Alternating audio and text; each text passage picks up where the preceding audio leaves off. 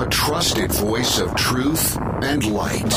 The narratives that mislead most of us aren't outright lies, they're the deliberate omission of facts that could give us a more complete picture. And a rally point for those who've accepted the reality that they are not sheep. The world needs your leadership, and the essence of leadership is using your influence wisely, wherever you happen to be standing. This is the Bryan Hyde Show. Hey, welcome to the show. I am very happy to have my friend Gary Welch joining me. Gary, nice to have you aboard.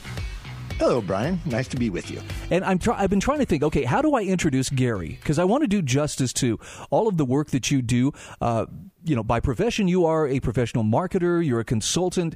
Uh, you're a guy who knows how to get messages out. But you and I have been working together for some time on a couple of different projects. And, and I'm just I'm not sure what, what title to give you. I, I was toying with Grand Poobah, but I, I wasn't sure if you would accept it. What how how would you describe what you are doing and, and the, the role that you are playing as you and I collaborate to make some things happen here? I, I would classify my role as your partner in telling the truth. I like that. That's how I see myself is is where I'm at. Well, and you you have been working very closely with attorney Garrett Smith from Integra Law, who is one of the, the people behind this uh, class action lawsuit to be filed in federal court on behalf of small business owners who find themselves on the brink of ruin thanks to actions by various government officials telling them you're not essential. Yeah, and, and this is all part. I mean, you're a part of this. Garrett is a part of it, and there's lots of others. And it's starting to grow. More and more people are starting to come together because they're seeing what is going on. And it really, really, and just to stress this point, really stresses them that the, our government is taking the kind of actions that they're taking. And we were all saying the same thing. We never in our lives envisioned the actions that we have seen our government taken. We thought this might be like 30 years from now, and it's happening today. And there's lots of people now starting to come together and stand up and be brave. I, I, I always like to talk about the courage of those who stand up in the very beginning and say, "This is not right." Yeah, it's. I think you've been paying attention for a long time. I've been paying attention for quite some time, and we've seen this incremental shift towards greater and greater government authority taking control of our lives and diminishing our individual liberties and our, our free markets, our, our our uh, ability to be autonomous. But I don't think any of us could have conceived how far we would jump. I mean, it's it's a it's a light, it's it's it's like this this giant leap of a light year towards uh, towards out and out collectivist socialist control of every single aspect of our lives and businesses and, and livelihoods and social activities and medicine. Uh, there's, there's no place this doesn't reach, all in response to a virus. And this is all part of a concept that I've been preaching for several years now, in that we don't have the government and the society that our founding fathers established and that we think we have. You know, we, we look at ourselves as a constitutional republic. We're not even remotely that. We call ourselves capitalists. We are not even remotely that. We are a socialist society with a socialist government. And they have been getting more and more bold in their in their in their conversations you know they're coming out and actually advocating for a socialist government They've been very bold and, and we're going to do this and you can't stop us. But you're absolutely right. The events of this year have just been this this big leap that they made, and they actually just came out and are, and started doing things that even went beyond what those of us who are opposing this have even expected that they would do. Okay, now it's it's one thing for us to look at this and to see the reality for what it is in the light of day. But what we're not doing here, and I don't want anybody to misunderstand, is we're not throwing our hands in the air and saying, "See, it's all spoiled, it's all ruined." Um, there's we have, and I'm going to let you speak to this on on your own terms. We wouldn't be speaking up if we didn't believe it could be fixed. I absolutely believe that. One of the things that I always like pointing to is that famous picture uh, in Tiananmen Square of the guy that stands in front of the tank This was a, an individual that was raised in communist China. He only heard communist China propaganda. He only heard the government way of doing things. He only knew their way of doing things. His schooling and everything said that you are not an individual, you are part of the collective, and you do not resist, you do not oppose us. We are right and we are right 100% of the time. And yet, somewhere within that soul, a fire was lit that said, I'm going to stand up. I'm, I'm not going to accept that. And I always point to that. I think within us is that that flame that burns and cries for liberty and cries for freedom, and that that will always prevail. I, I will take it even one step further, and that is, I believe in my heart that uh, people like you and me, and those who are nodding their heads appreciatively at what they're hearing right now, we were born for this time. And I believe the founders were born for their time, and they they were up to the task because of the kind of individuals they were. And I, I believe that that God sends us into life. Uh, with a purpose. Every single purpose, from the every single person, from the, the highest to the, the lowliest person, has some way in which they can change the world. And because of what you're describing, that that love of liberty, that love of of being able to freely chart our own destiny, we were sent for a time when that uh, when those ideals would need to be protected. And so it, it, I'm, I'm not trying to make it sound like we walk on water, but we are doing our level best to to impact things positively and to help people understand what's at stake here. And let's let's talk a little bit about uh, the the efforts that uh, that you and I have been working on. Uh, tell me about the book that, that we're about to release. So um, Bryan and I and, and uh, another individual, um, Baron Stevens, I'm going to give him credit because uh, he's helping us with this, have been working on a book that we want to put out. It's a booklet. It's a small, um, I think it's going to be about 20 pages uh, long. Nothing extensive, but what it talks about is it addressed what I am classifying as we have been scared silly and and the word silly really is is what we want to talk about because as a country when we get really scared we tend to do things that defy logic that defy reason and we act out of the fear and and basically like that fear takes over and it, and overcomes our logical mind. And things that we would not tolerate and would not do you know prior to that fear now becomes acceptable and so the booklet is about addressing that, about talking about COVID 19 and how it is a manifestation of this socialist government. If you want proof that we have a socialist government, that this is, you can't call it a constitutional republic, you cannot call it a democracy, you cannot call it even a republic.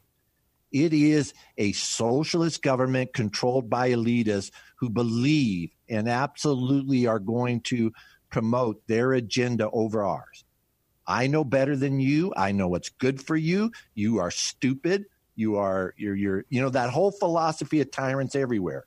The, the, the motto of every tyrant is I know better than you, therefore I have the right by God, whoever, to rule over you. Um, that that addresses that. This is just that man. COVID nineteen is nothing more than a manifestation of our socialist government saying, hey, we're in charge. Well, we're going to talk about, we're, we're coming up on our break here in about 90 seconds, but when we come back, I want to talk about acceptable deaths because I mean, there's a lot of concern right now, and uh, frankly, uh, people who go out uh, without masks are accused of you're trying to cause death or you don't even care if people die. So obviously, behind all of these extraordinary measures to prevent the spread of coronavirus, to prevent people from getting ill, is uh, I, I, guess it's it's all about we're trying to save lives.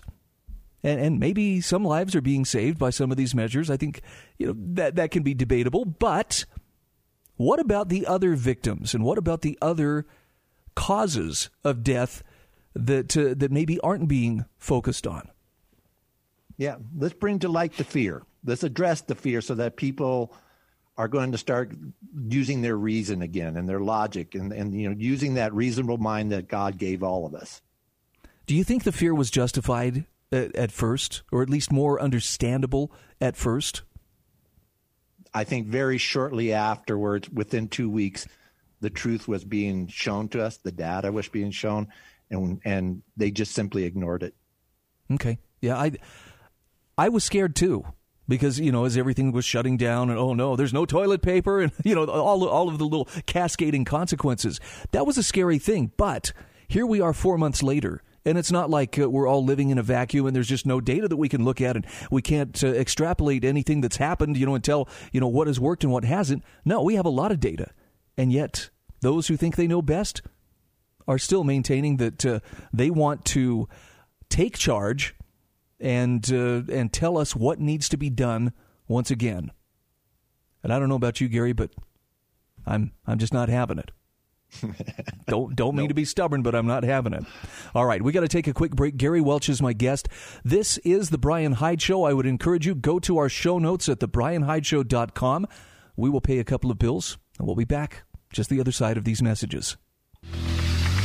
The Bryan Hyde Show. Hey, welcome back to the show. I'm glad that you have found this place where people who have accepted the truth that they are not sheep can gather and discuss and think. Gary Welch is my guest. Uh, we're talking about, uh, of course, the COVID nineteen response. And Gary, uh, the first chapter of this this book that uh, you and I and Baron have, have worked on is it's about acceptable deaths, but it's also about uh, about fear and about those in authority taking that fear and using it in ways that, that were to their advantage. And I'm going to ask you if maybe you could, could expand on that a bit. Well, the biggest thing that got me was they are uh, silencing dissent by the words "you're killing grandma." You know, you're you're you, if you you're you're spreading these lies and you're spreading these these half truths and uh, your facts don't align with our facts, and because of that, you're going to get people killed and and Governor Cuomo saying, well. And, and others, I've, I've heard law officials, law enforcement officials say this about drones, you know, going over and, and monitoring people, of saying, well, if it just saves one life, it's all worth it. And then, you know, on the surface, that sounds like it's really good, but that's not the reality of the life we live in this world. Talk to me about the data. You had mentioned before we went to break that um, even within a couple of weeks, there was a pattern that was emerging among those who were watching the coronavirus, watching who was most severely affected. What uh, what could we draw from what we learned even within the first couple of weeks? So when it first came out, you know, we didn't know a lot about it and there were several projections being made. These so-called experts that were out there um, was giving a variety of projections all the way from the very worst that was saying millions are going to die from this to those who were going to say, you know what, it's just another flu bug, guys. Don't worry about it. it it's just going to be another flu bug. And anything, everything in between. But some of the things that came out almost immediately was who was vulnerable. We knew almost right away within several weeks after the disease had created an, an epidemic portion and we had the data there. Our our government officials, when they were looking at this data, did know for a fact that if you were young and healthy, the odds of you dying from this was really extraordinarily rare. Even if you're not young, if you were even older, you could be in your 60s, but as long as you did not have any other conditions going with it, the odds of you dying from this disease was going to be very, very low. And so that gets me, you know, questioning what was the concern? What is this? You know, we have to save everybody. Where was it coming from? Well, and let's let's talk too about uh, the, the idea that these measures that we've seen implemented, and, and they seem to be ramping up. In fact, they seem more strict than they were the first time around. We're hearing rumors that uh, this is the kind of thing we can expect for the next four or five years. Tell me where that leads. So that that leads to using. I, I really do believe that they're just simply using fear, and and of course the biggest fear is the fear of death. You know, we just that is what we really are going to react strongly to as a method for control, because this really does not have to do with measures to protect our society or protect the people in whole. When you look at the numbers of, of the, and, and I would say the real numbers versus what they are projecting, the numbers that they like to use, it just doesn't rise to the level that they could imprison you. And and that's what these, you know, self quarantine, self isolation things were. That was nothing more than your government arresting you and imprisoning you without any due process or without any cause at all, other than they said that they wanted to. And we have to look at this from, I, I think it, it involves a discussion is what is an acceptable number of deaths? Because even at the time when the numbers got more realistic and they started dropping it from the millions they were saying look if we don't do this hundreds of thousands are going to die. And as of right now in in the United States hundreds of thousands have died from this. So they're using those numbers but projecting them as that's why we're doing this. And we have to look at this and saying okay is it worth it, does this justify it? What happens if we just try to ignore it?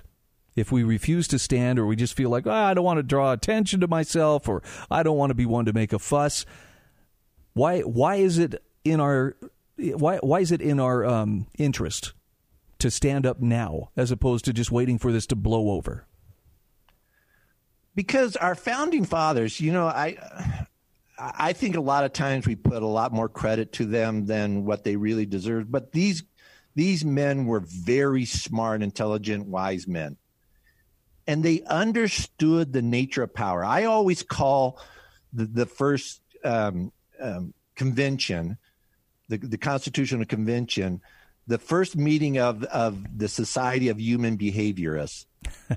because really that's what they were. They understood human behavior, both as an individual and in total, just in, in, in societies.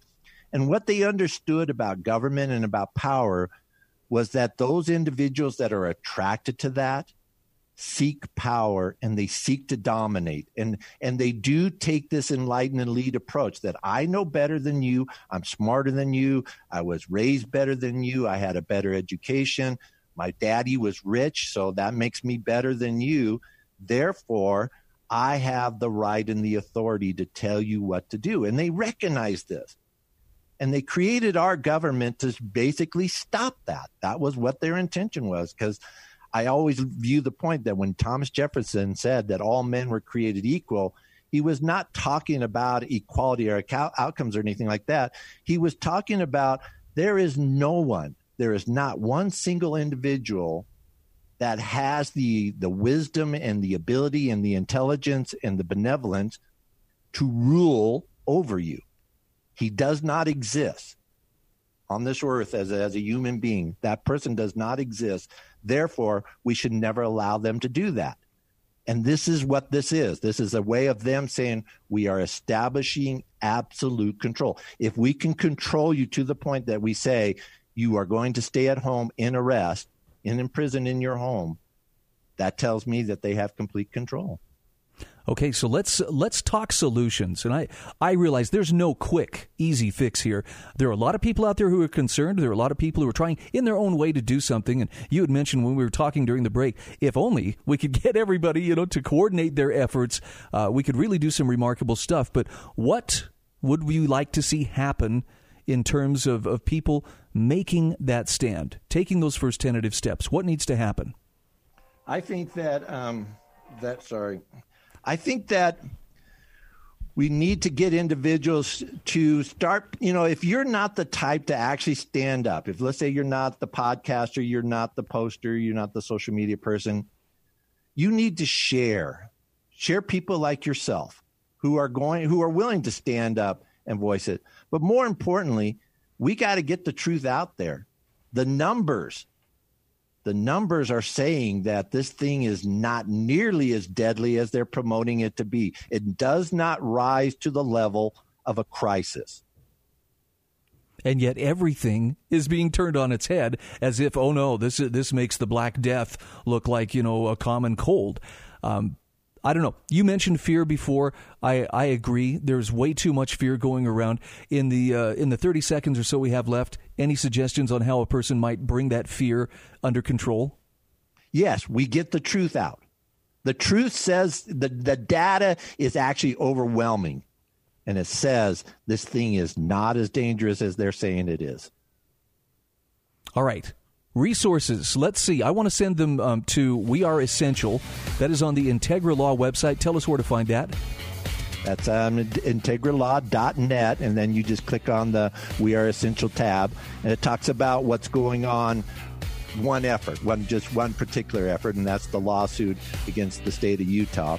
If successful, um, we're going to promote it nationally. Okay, this is the first of many conversations Gary and I will be having. If you feel like you should do something, you probably should. This is The Bryan Hyde Show. The Bryan Hyde Show.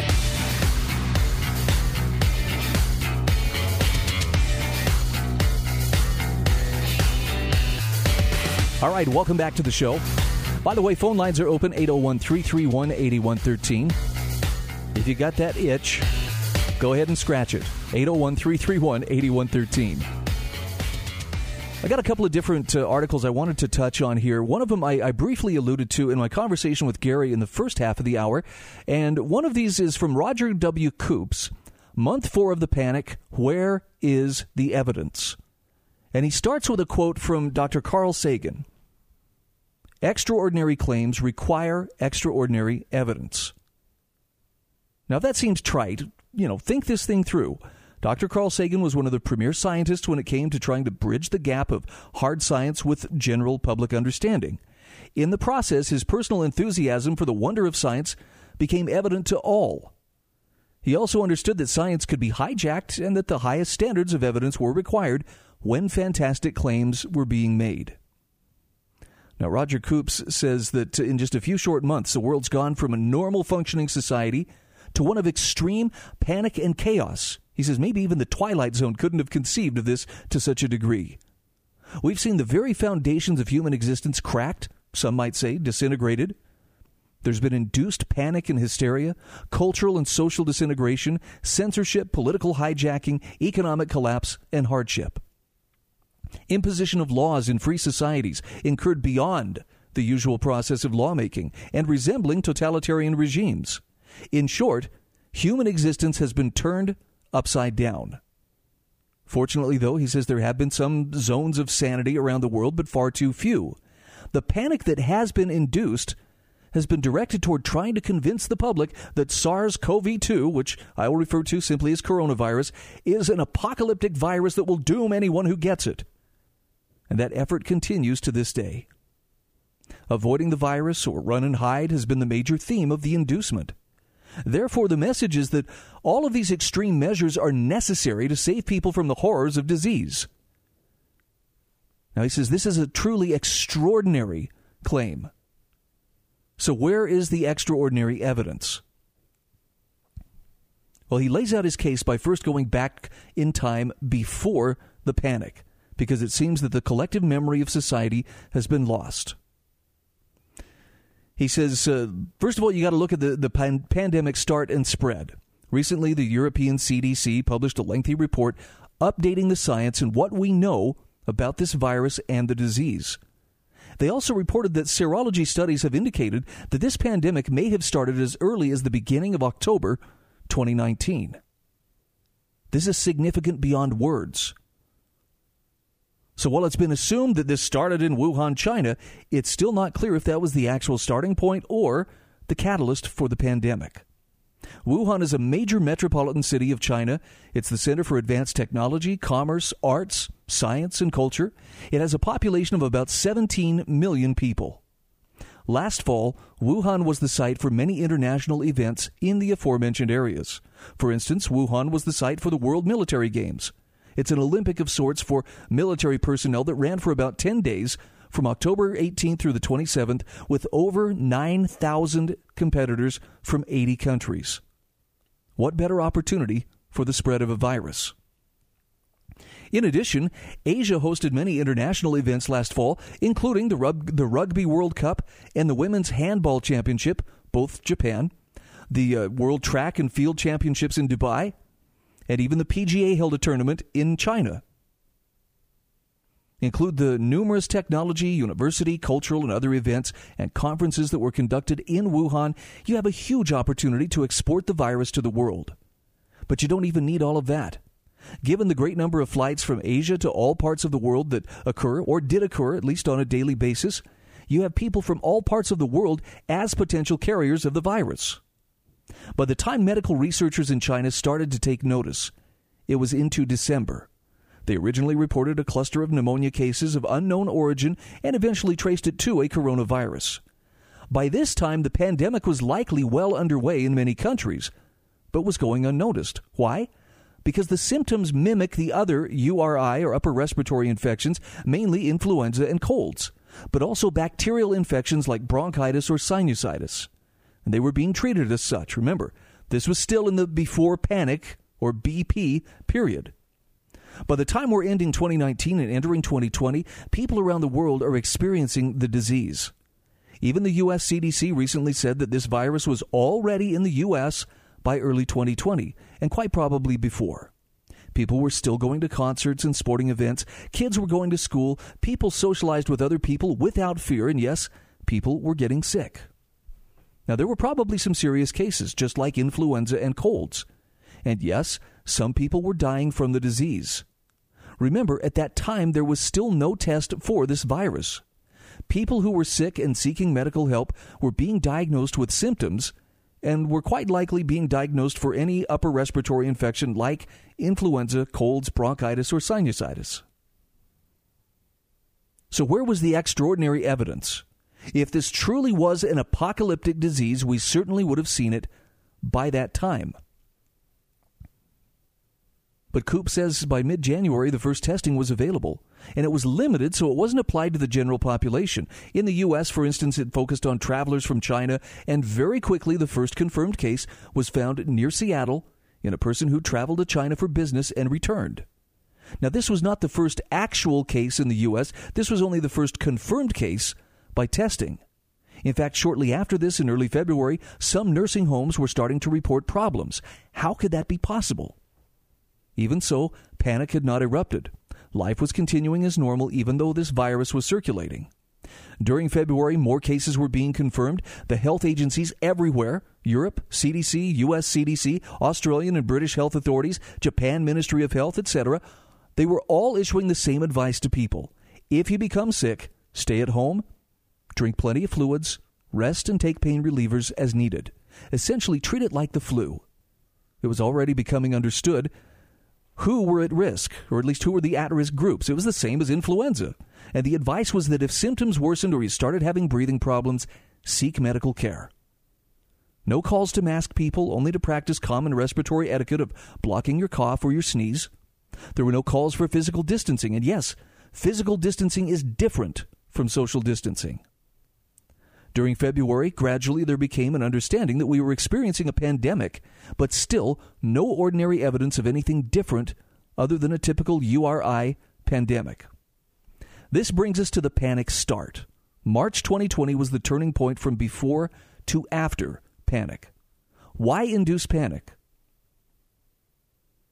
Koops says we understood much about the virus and the disease COVID 19. Notice the name is for coronavirus disease 19, starting in 2019, not 2020. So why now? Was there something different? He says the answer is no. It is well known that panic and anxiety changes the chemistry in the brain. In fact, rational thought diminishes rapidly in a panic state. Governments know this and use it to coerce populations to follow what they might normally consider to be questionable or bad policy. A recent example in the U.S. comes from the attacks on 9 11. The government used that horrible event to try to convince people that the U.S. was going to be under more or less constant attack from terrorists. Come on, you remember this, right? The Department of Homeland Security was established. Remember the warning color codes issued daily? They never fell below high and elevated. People were told that if they go to shopping centers, sporting events, etc., hordes of terrorists were ready to come and cause damage. Does this ring a bell? How about now? Just substitute coronavirus for terrorist and you have almost the exact repetition of fear And here are some lines that help drive it home. Remember at the beginning in March, the following mantra? We are at war with this virus. Which he says, by the way, nonsense. You can't fight a war against a virus. We must unite to defeat this virus. Nonsense again. Humans adapt to it, and vice versa. Everyone must sacrifice to defeat this virus. A foreboding of what was to come. We are in this together, trying to set the foundations for silencing dissenting opinion. So, first of all, in order to implement the horrific policies that were about to be unleashed on society, the government had to create a state of panic. But unlike 9 11, when some news media questioned the premises, this time the main news media was in hook, line, and sinker, and they still continue in that mode. Why that is, he says, I'm not sure, and it's better left to others to decipher. But he asks again, where is the extraordinary evidence? Well, some people point to the death toll. The current per capita death rate for COVID 19, about 7 per 100,000 for the world, and about 36 per 100,000 in the U.S., is far below that for both the Asian and Hong Kong flus of the 1950s and 60s, both for the world and for the U.S. At that time, the world population was about half of today, but over a million people died. The U.S. population was about two thirds of today, but over 100,000 died. Now, these pandemics didn't induce lockdowns, physical distancing, masks, etc. In other words, society and culture continued. We'll come back to this in just a few moments. Again, you'll find this article linked in the show notes at thebryanhydeshow.com.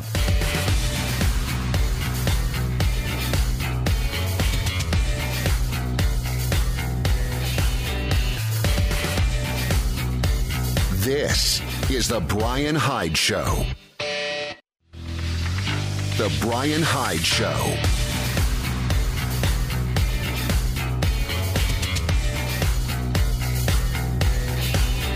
All right, welcome back to the show. I'm sharing with you a, uh, an essay from the American Institute for Economic Research. Roger W. Koops is the author.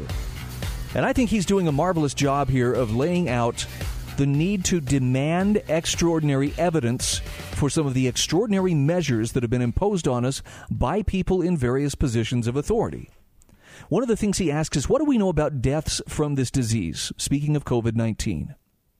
Throughout the world, about 85 to 90 percent of all deaths occur with the elderly over 70 years of age, and not just any elderly, but those with problems like hypertension or obesity, kidney disease, heart disease, lung disease, liver disease, or weakened immune systems.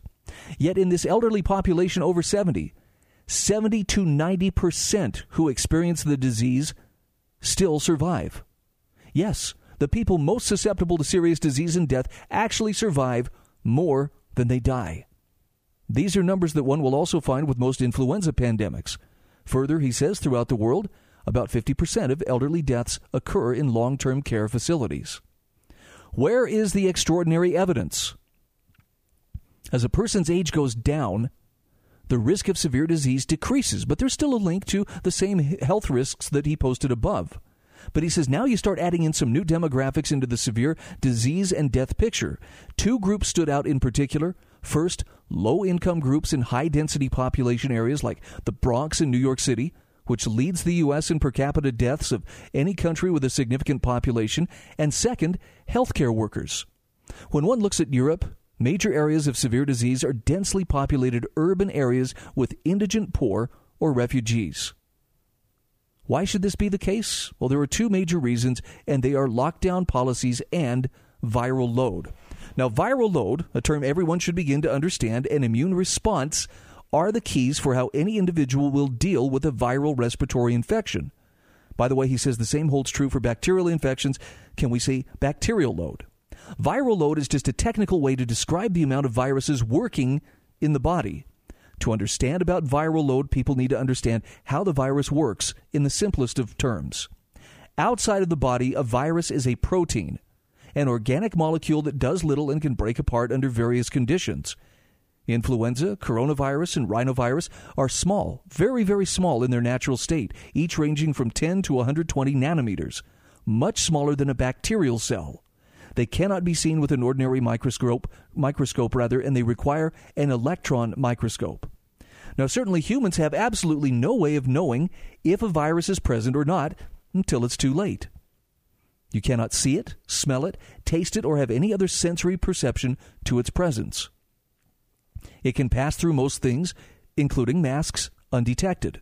It can be dispersed easily with air handling systems and can land on any surface. In short, it can be, in, be considered an environmental toxin at the nanometer scale. The stability of these viruses in the natural environment is usually limited. For instance, coronavirus is unstable with uh, pH below 3 or above 10, and it breaks down quickly. UV radiation, heat, chemical oxidants like bleach also break it down quickly. But on some surfaces, it can survive. For example, it has a half life of nearly seven hours on smooth plastic. So, what's the purpose of all the plastic sheets? So, what does that mean? Well, let's say the plastic is contaminated by 100 million virus particles. Seven hours later, there will still be 50 million particles. Seven hours from that, there will be 25 million, and so forth, assuming no new introduction of virus. And since the virus survives better on some surfaces as opposed to others, infection by contact can occur. Once inside the body, the body, the virus is not an environmental toxin. Now it works as a parasite. It will find cells that it can penetrate. Upper respiratory ones target nasal, throat, and upper airways. And once into the cells, it uses that cell to manufacture more virus, which in turn are released back into the body. As the virus is produced, more cells are infected, more virus is produced, the viral load rises just like when a factory increases its production of its inventory of goods also goes up. Well, the human body becomes a virus production factory. Bacteria, however, are their own production factory. They don't need human cells to reproduce. That's why it's easier to develop antibiotics than antiviral drugs. But a virus works differently from bacteria in another way. Bacteria start to multiply immediately, doubling their numbers each time there is growth, usually within minutes. Viruses are more subtle. They seem to do nothing for a period of time, then suddenly they take off. This is probably due to the time it takes to invade the cell, the cell and to commandeer the cell machinery for production. He says your body detects when a virus has started to go to work and gen- generally begins to attack the virus using the immune system. Now, if your body has no specific antibodies for the virus, it will send its general array of immune system defenses after the virus. And since this coronavirus is a new version, this is what will occur. The goal is to control the viral load long enough for a healthy immune system to develop specific antibodies to combat the virus directly.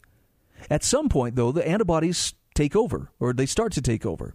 In a healthy person, this timing can vary from a few days to several days, but usually enough to lessen the disease process and bring about a normal recovery. Now, the viral load can be more difficult to control with the following circumstances. Number one, the viral infection or initial viral load was high. If you get a good blast of virus to start, the factory could be well into production mode by the time your immune system responds. The more you get to start, the tougher to control. Number two, your immune system is weakened due to age or other disease processes. The ability to respond is now reduced, so the viral production can outpace your immune response. Number three, you have pre existing disease in susceptible parts of your body, like lung disease, etc. It becomes easier for the virus to penetrate and continue the production. Unfortunately, it also means greater damage to an already damaged part of your body. And number four, you continue to get virus exposure while combating the viral load. This is the piling on of viruses when you're already down. Illegal in football, but not in viral disease. This is a critical point in care facilities or crowded areas. Now, here he says, as a result, healthy people can experience anything from a minor uncomfortable illness to something a little more, but generally they will recover and go on. People who have more difficulties in controlling viral load will suffer more. The Europe CDC has reported that viral loads with coronavirus in severe cases are 50 to 60 times that in mild cases. Controlling viral load will help will, with help rather will help determine the course of the disease. So what role does a lockdown or other similar policies play in the death toll situation? Roger Koops says uh, epidemiologists understand you can't force viruses and virally infected people into confined spaces. When you combine people together in close spaces with poor ventilation, poor sanitation, common use items, etc., if one gets sick, all are likely to get sick. But it goes beyond just getting sick. You're also setting the conditions that are ripe for increasing viral load. You now have many virus factories together producing away at an awesome rate. And while the production is occurring, the body is also releasing virus called shedding. This can occur from the mouth and nose, such as in coughing or sneezing, but also from feces. It can be easy to imagine how quickly viruses can build up and be spread under these conditions, especially in elderly care facilities in places like retirement homes or long term care facilities, institutions like prisons or recovery centers, hospital wards, refugee camps, inner city tenement housing, and public housing developments. Such conditions exist and will cause the worst outcomes, and this is exactly what has been seen. A risk to the public health, or the general public rather, has never risen above a stated level of low to moderate from any health authority. It has always remained high in the at risk groups and yet the lockdown policies are the worst for these high risk groups. Add to that the policies of actually placing infected individuals into facilities of high risk groups. Now you have a truly, truly have a health crisis. So, what is the extraordinary evidence? He says, well, now the evidence seems to point to lockdown policies as exacerbating the disease process, not reducing it. And consider also the health issues that contribute to the risk of severe disease with this or any other URI. The U.S. CDC publishes annual reports on the health risks in the U.S., and the results are as follows. Number one, obesity. The U.S. has the highest child and adult obesity rate in the world. Number two, hypertension. The U.S. is also number one with hypertension and heart disease.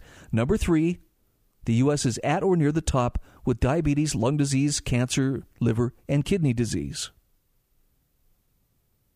Now, he sums it up by saying, look, Where's this extraordinary evidence for the extraordinary measures taken? Since testing was started for COVID 19, Asia has shown very small numbers. Why should that be? What, could it be possible that this disease passed through Asia during December 2019 and January 2020 before the panic? Did it fly under the radar because it can be so confused with influenza, the common cold, bronchitis, or other respiratory infections?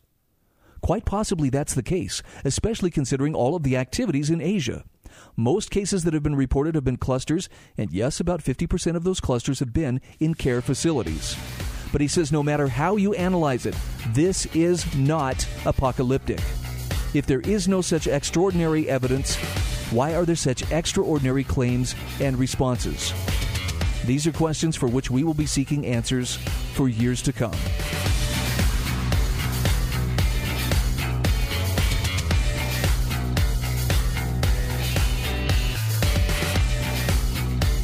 This is the Bryan Hyde Show.